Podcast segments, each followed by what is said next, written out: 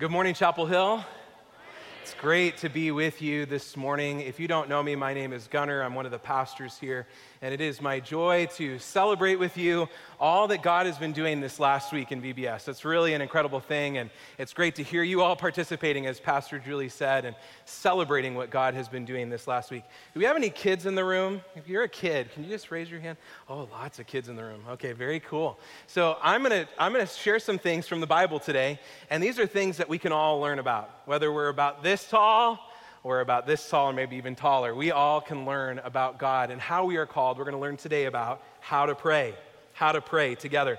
So if you uh, got one of those pieces of paper and a crayon when you walked in, can you just wave those up in the air for me? If you're a kid and you got a piece of paper and a crayon, you, okay, cool. You're going to use that. So you can, you can draw some pictures if you want to. You can color some things in. There's lots of colors there for you. If you didn't get one of those, Mr. Paul's going to be walking around with those. So you just kind of wave him down and say, I need one of those, okay?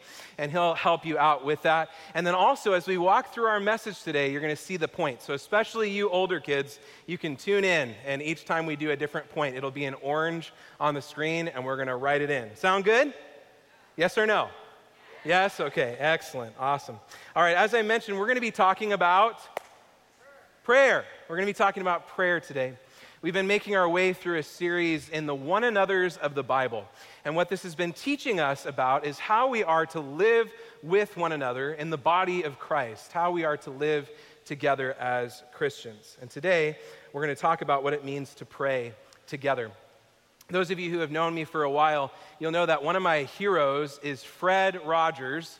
You may know him by a different name, Mr. Rogers. And uh, do you kids still watch Daniel Tiger? Is that still a thing? Yeah, a little bit. And Daniel Tiger, okay. Those of you who still have basic cable and just watch PBS, uh, you probably watched Daniel Tiger. That was me. I was a PBS kid. Um, that's why I'm so brilliant. No, I'm just kidding.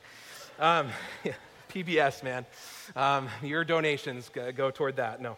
Um, so we will not be asking for any PBS donations today. Uh, but Mr. Rogers, he and uh, Daniel Fry, uh, Tiger were buddies. That's where Daniel Tiger comes from. But Mr. Rogers, I, I didn't just watch his show as a kid, because uh, I was a 90s kid, but I also uh, read his biography several years ago.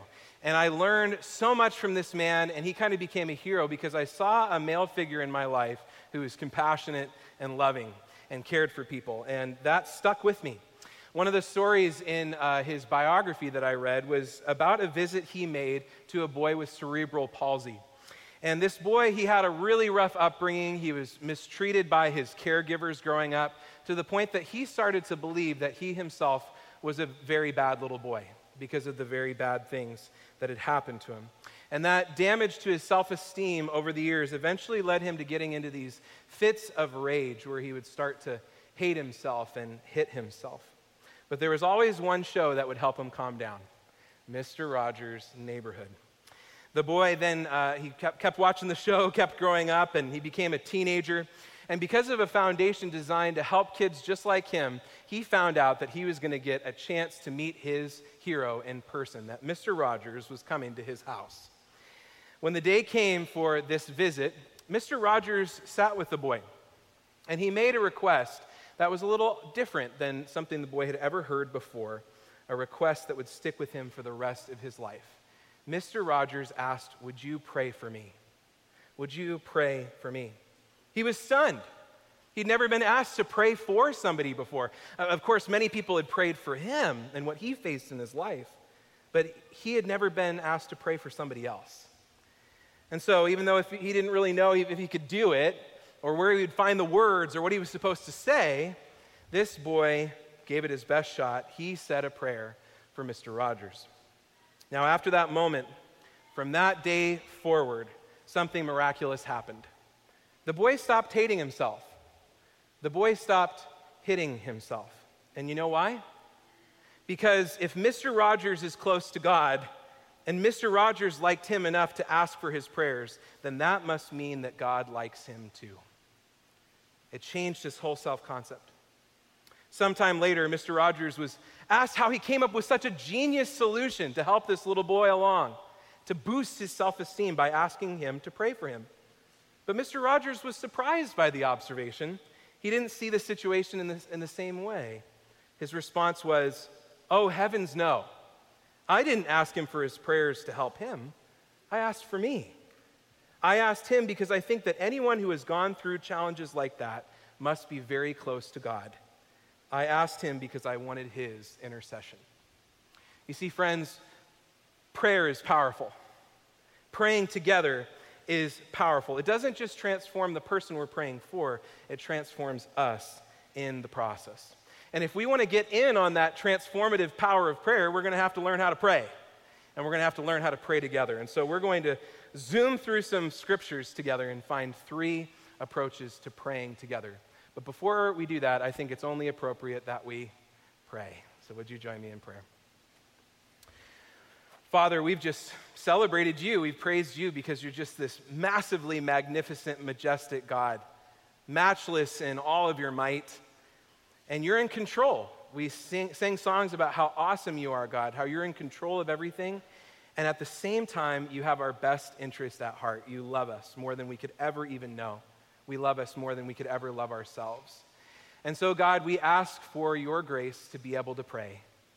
That as we see you for who you are, that we would call on your name, knowing that you're the one who can change our circumstances and the circumstances of those who we love, and perhaps maybe even change us in the process. So we ask for that grace to be able to do that. Teach us to pray. Lord, we say with your disciples, teach us to pray. Would you say that aloud with me? Teach us to pray. For we ask it in Jesus' name. And God's people said, Amen. Amen. All right, so we're going to scan some of the New Testament together, and we're going to find three ways to engage in prayer in the church. Here's the first one pray for one another. Can we say that together? Pray for one another. We pull this from James 5:16 where it says, "Therefore confess your sins to each other and what? Pray for each other so that you may be healed." The prayer of a righteous person is powerful and effective. According to this verse, there's power in prayer, but that power is only accessed when we pray for each other. It's only when we have the compassion in order to hear the requests of others, to meet them where they are, and we have the courage to share our weaknesses with somebody else, that we then get the benefits, the breakthrough, the blessing of God in our life that prayer affords us. And so, if we want that blessing, if we want to get in on what the powerful and effective products are of prayer, the only way to do that is to take that posture of compassion and courage, to truly engage in the process of praying for one another. I remember a friend of ours, uh, this was several months ago, she called us up, my wife Amy and I, and she said, Oh my goodness, I'm just having the worst time at work. Uh, she's a brilliant person. She's doing her PhD in immunology down in Texas, and she was having a really tough time with her mentor in her PhD program. This mentor, she treated her terribly. She would tear her down verbally, she would criticize her constantly, and she clearly wasn't invested in our friend's development. But our friend felt stuck. What more could she do? She was too far into her program, couldn't find a new school, couldn't find a new mentor. She'd done everything within the system to try to make her situation better, but nothing really quite worked. In that moment, the Lord put it on our heart to pray for her. And we prayed specifically for breakthrough in this situation, that her relationship with her mentor would have a complete change that God would pour out his blessing on our friend. A few weeks later, I think you know where this is going, our friend sent us a text, and this is what she wrote Thank you guys for your prayers. It's a miracle.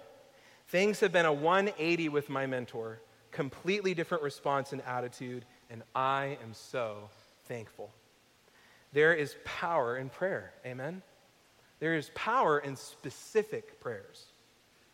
This is what Jesus taught his disciples. He said, Ask, the problem is you, you, don't, you have not because you ask not. And we don't ask a lot of times because we think, well, why would God care about this? That's where we make a huge mistake. God knows that He's the one that's the only one ultimately in control, and He's the one who cares about us the most. So who else would we ask? Who else would we ask? By praying for the specific need of our friend, we got to participate in the blessing of God in her life. And that brought us so much joy.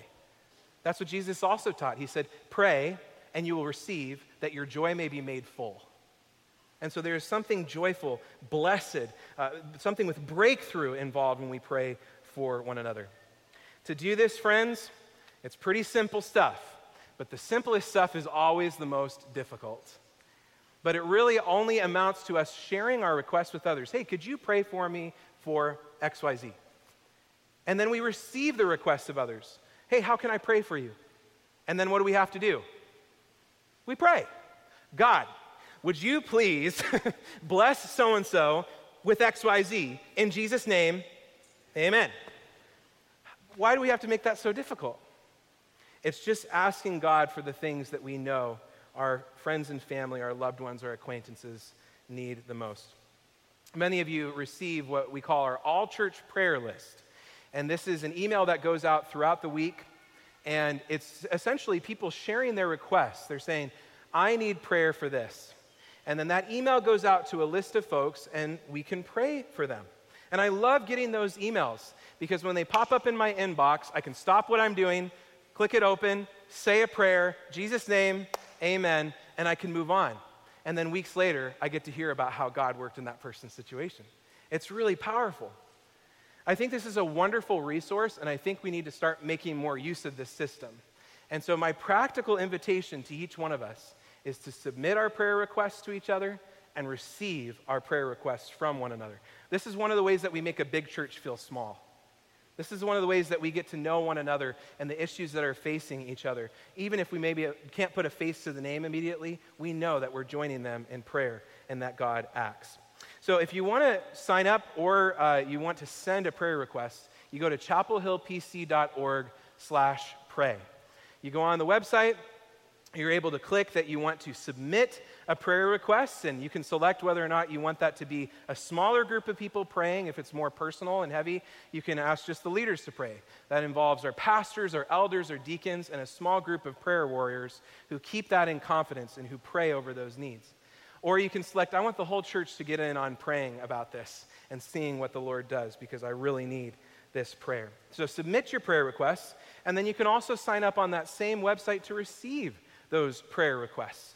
You go on, you subscribe to the all church email or all church prayer list. You put your information in, and then you start getting emails, and what do you do? You pray. You open them up, and you say a prayer, and you watch God act. It's so simple, and yet you never know how your simple prayer can change a life. We've had three men, I think, in the last year all healed of cancer because they prayed. Now, isn't that amazing? The Lord does what he wills, the Spirit bloweth where it will. But I'll tell you right now, there's power in prayer. And why not ask? You ask not because, or you have not because you ask not. And so we might as well make use of these systems. You never know how your simple prayer may change the life of somebody in your life. And you also don't know how it may change you in the process. And that leads us to our second point. The first one was pray for one another. The second one is pray about one another. Can we say that? Pray about one another. Here's what I mean. I know this may come as a shock to you, but there are going to be people in your life who believe the same things you do about Jesus that you don't get along with. Okay? There are going to be people in your life that you go, man, we believe in Jesus, and yet there's just something not right in this relationship, something that's just not clicking. And it's when those conflicts arise, we have a decision to make. Either we can hold a grudge and we can gossip, or we can pray about one another.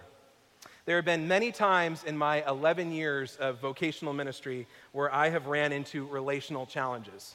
Okay, that also shouldn't come as much of a shock um, because this is the nature of bringing so many different people into the same space. And then also, it's the nature of my job, you know, because nobody has opinions about music.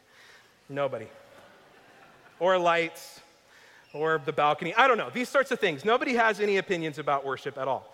But I have ran into some fun relational challenges over the years. And honestly, one of my go to lines working in ministry is church is weird. Church is weird. I have friends who work in all sorts of industries, who are going to school all sorts of different places, doing all sorts of different things.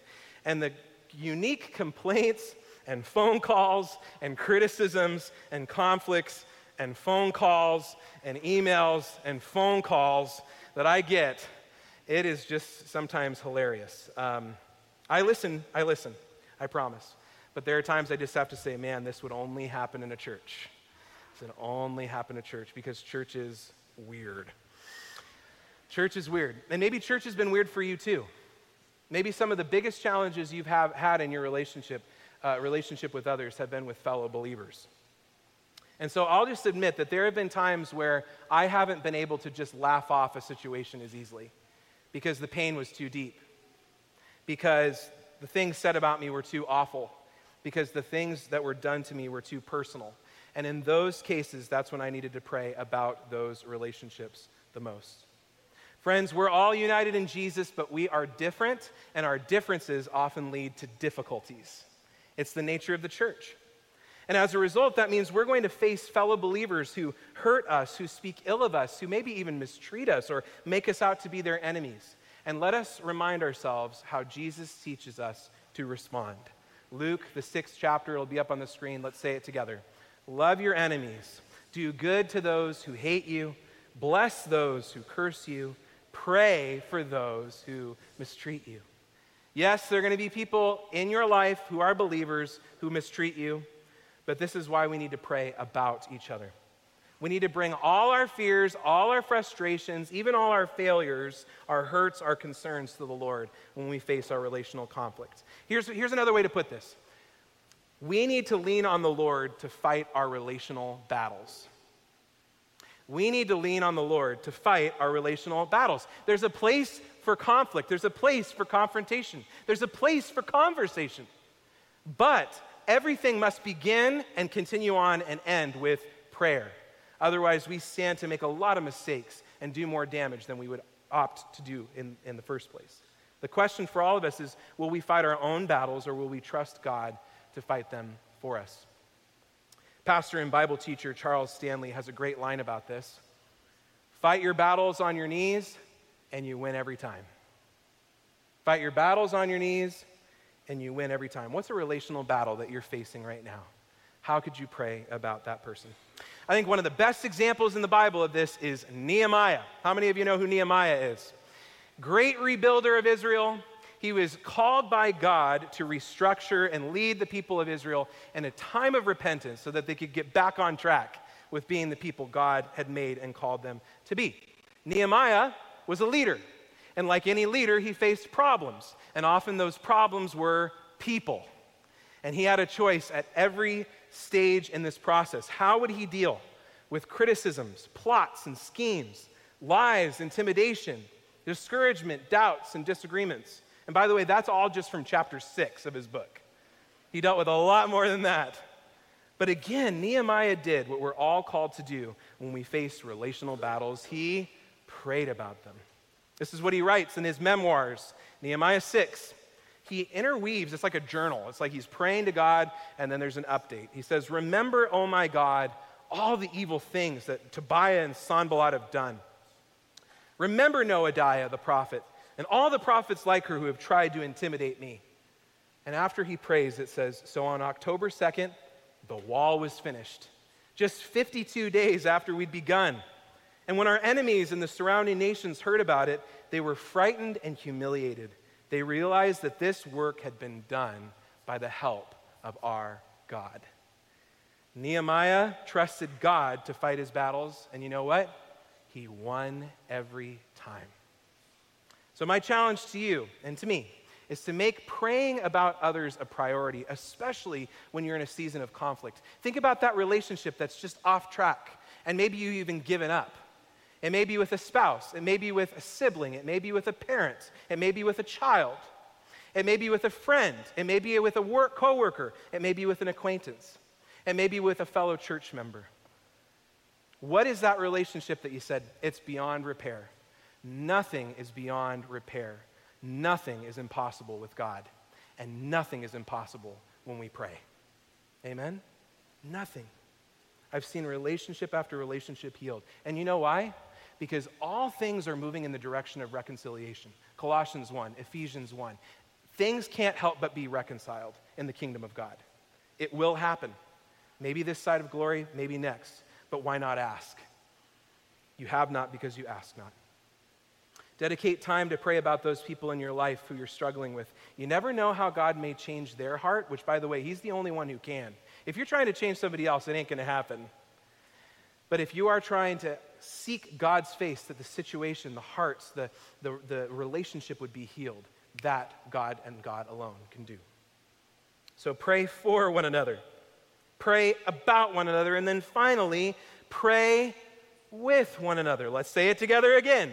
Pray with one another. So we're going to keep these in our mind for, about, with. We are called to be collectively a people of prayer. In our gatherings, in our small groups, in our programs and planning, we're called to pray with one another whenever we get the chance. It's striking to me how dedicated the early church was to prayer from the very beginning. My house shall be called a house of prayer. And that's exactly what they were. In fact, when the Holy Spirit first fell on the church, where were they? Where were they? In a prayer meeting. That is when the Holy Spirit shows up in great power and falls on the church, is when they come together in prayer. And from then on, prayer is mentioned 31 times in the history account of the church, the book of Acts alone. That's a lot of prayer. Acts 2:42. This is the description of the church. Oh, that it would be a description of us and our church. They devoted themselves to the apostles' teaching and to fellowship, to the breaking of bread, and to prayer. We have an example of this prayer just two chapters later. This is them praying about the persecution that they're facing as they face all sorts of awful treatment. Verse 29. And now, Lord, look upon their threats, they pray, and grant to your servants to continue to speak your word with all boldness, while you stretch out your hand to heal and signs and wonders are performed through the name of your holy servant Jesus. This is the result of their prayer meeting. And when they had prayed, the place in which they were gathered together was shaken, and they were all filled with the Holy Spirit and continued to speak the word of God with boldness. This is the kind of prayer we're after as a church foundation shaking prayer that changes the atmosphere. So one of my mentors used to say that. She'd say, Prayer changes the atmosphere. These folks, these, these early Christians, they set the tone of how we, some 2,000 years later, should also be a people of prayer. There is power in prayer, and there is great power in praying together. When two or more are gathered in my name, there I am in their midst. Um, I don't think that this power of praying together was more evident to me in my life than when a group of folks got together to pray for my sister in law, Shannon. Uh, some of you know that uh, Amy's sister, Shannon, was diagnosed back in January with acute lymphocytic leukemia. Uh, it was one of the worst pieces of news our family could ever gotten. You'll see them up on the screen. She's married with two kids, ages one and three. Uh, and it was just awful to get this news.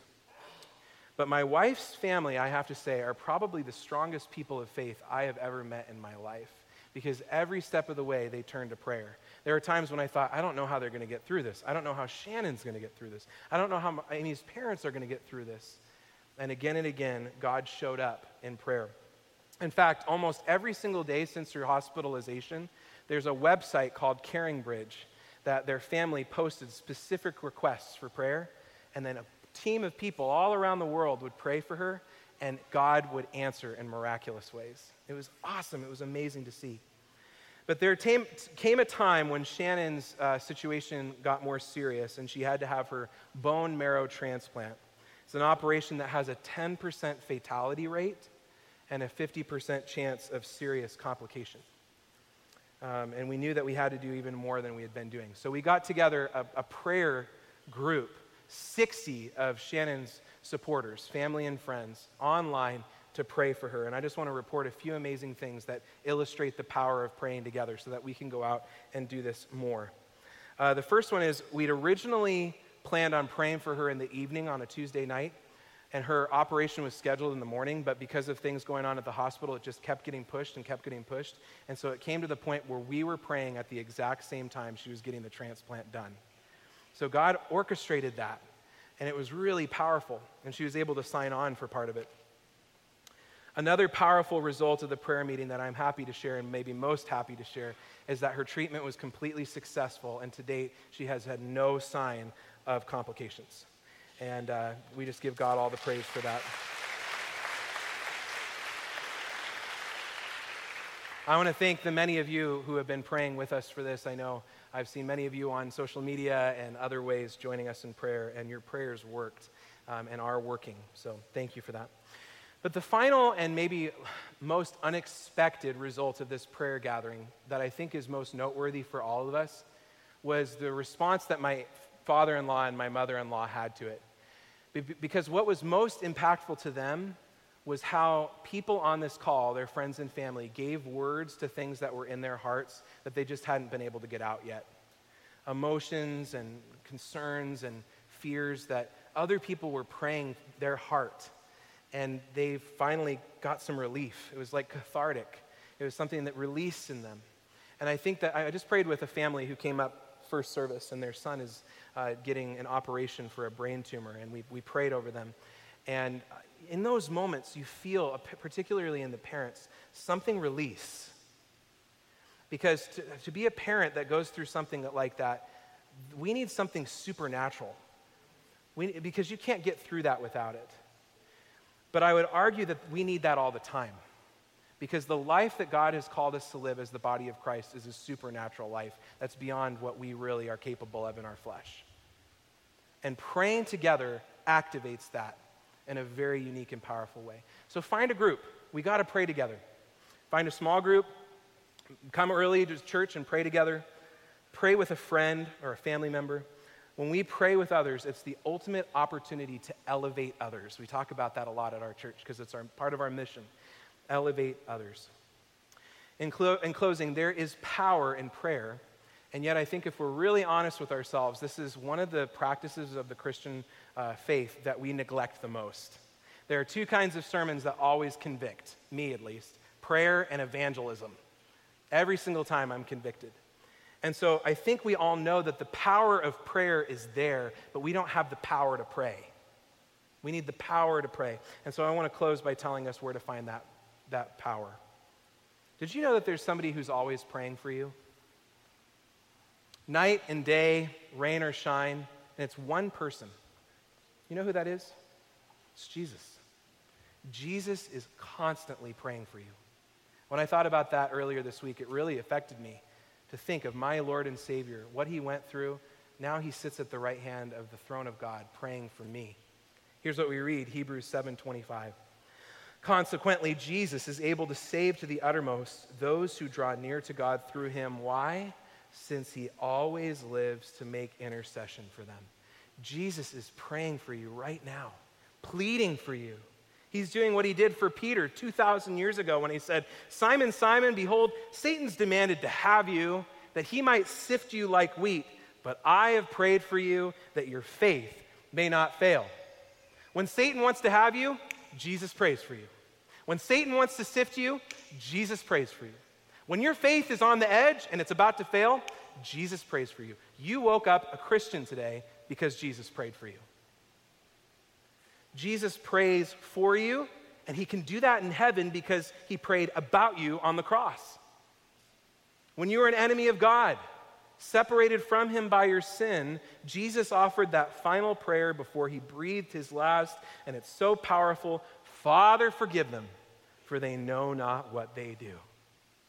And you know what? Jesus prayed about you. Even when you were an enemy of God, you are now part of God's family by faith. And so you, like Jesus, God's child, can pray to your Heavenly Father about anything and anyone that you're facing, even the people you struggle with the most. And finally, because Jesus prayed about you on the cross, and He's always praying for you in heaven, He now can pray with you right here by the indwelling Holy Spirit. Final verse, Romans 8 26. Likewise, the Spirit helps us in our weakness, for we do not know what to pray for as we ought, but the Spirit Himself intercedes with us, for us, with groanings too deep for words. The Holy Spirit, the Spirit of Christ, Jesus, lives in you and joins you and empowers you and instructs you to pray. So that when you say, Lord, teach me to pray, He says, Seek my face and we say, Oh Lord, thy face I shall seek. Each time you have an inclination to pray, it's God seeking you first. And so when you come to the prayer closet, when you get on your knees, when you come to church, you say, Thank you, God. You met me here because you drew me here. The Holy Spirit empowers us to pray. And when we say, Jesus, Fill me again with the Holy Spirit. He shows up and he teaches you to pray. Jesus, would you come? Would you pray through me? He answers that prayer with a yes in amazing ways. Friends, we are called to pray for one another, we're called to pray about one another, and we're called to pray with one another. Why? Because there's power in prayer. How? Because Jesus prays for you. Let us pray. Thank you, Jesus. Thank you for all that you've done for us. Thank you that you pray for us, that you've prayed about us, that you're consistently praying with us. And Jesus, we just invite you here to take residence in our hearts. And friend, if you've never prayed that before, if you say, I know I'm a sinner, would you forgive me of my sin, Jesus? I know you died for it. Would you forgive me and make me a part of your family? You can do that right now. And Jesus always says, Yes, I'll save you. Yes, I'll help you. And yes, I will teach you how to pray. And Lord, those of us who do know you, we do pray that. We ask, teach us to pray. Teach us to pray for one another, to pray about one another, to pray with one another. And we know that when we do so, you answer because you, O oh God, are a faithful God, even when we are falling apart. So thank you for that. And we want to just close this service of worship celebrating your faithfulness, celebrating your love, celebrating your power, celebrating that when we come to you, you hear us.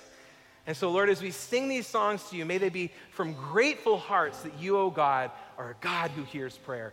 You, O oh God, are the one who listens to us when we seek you, when we seek you in truth.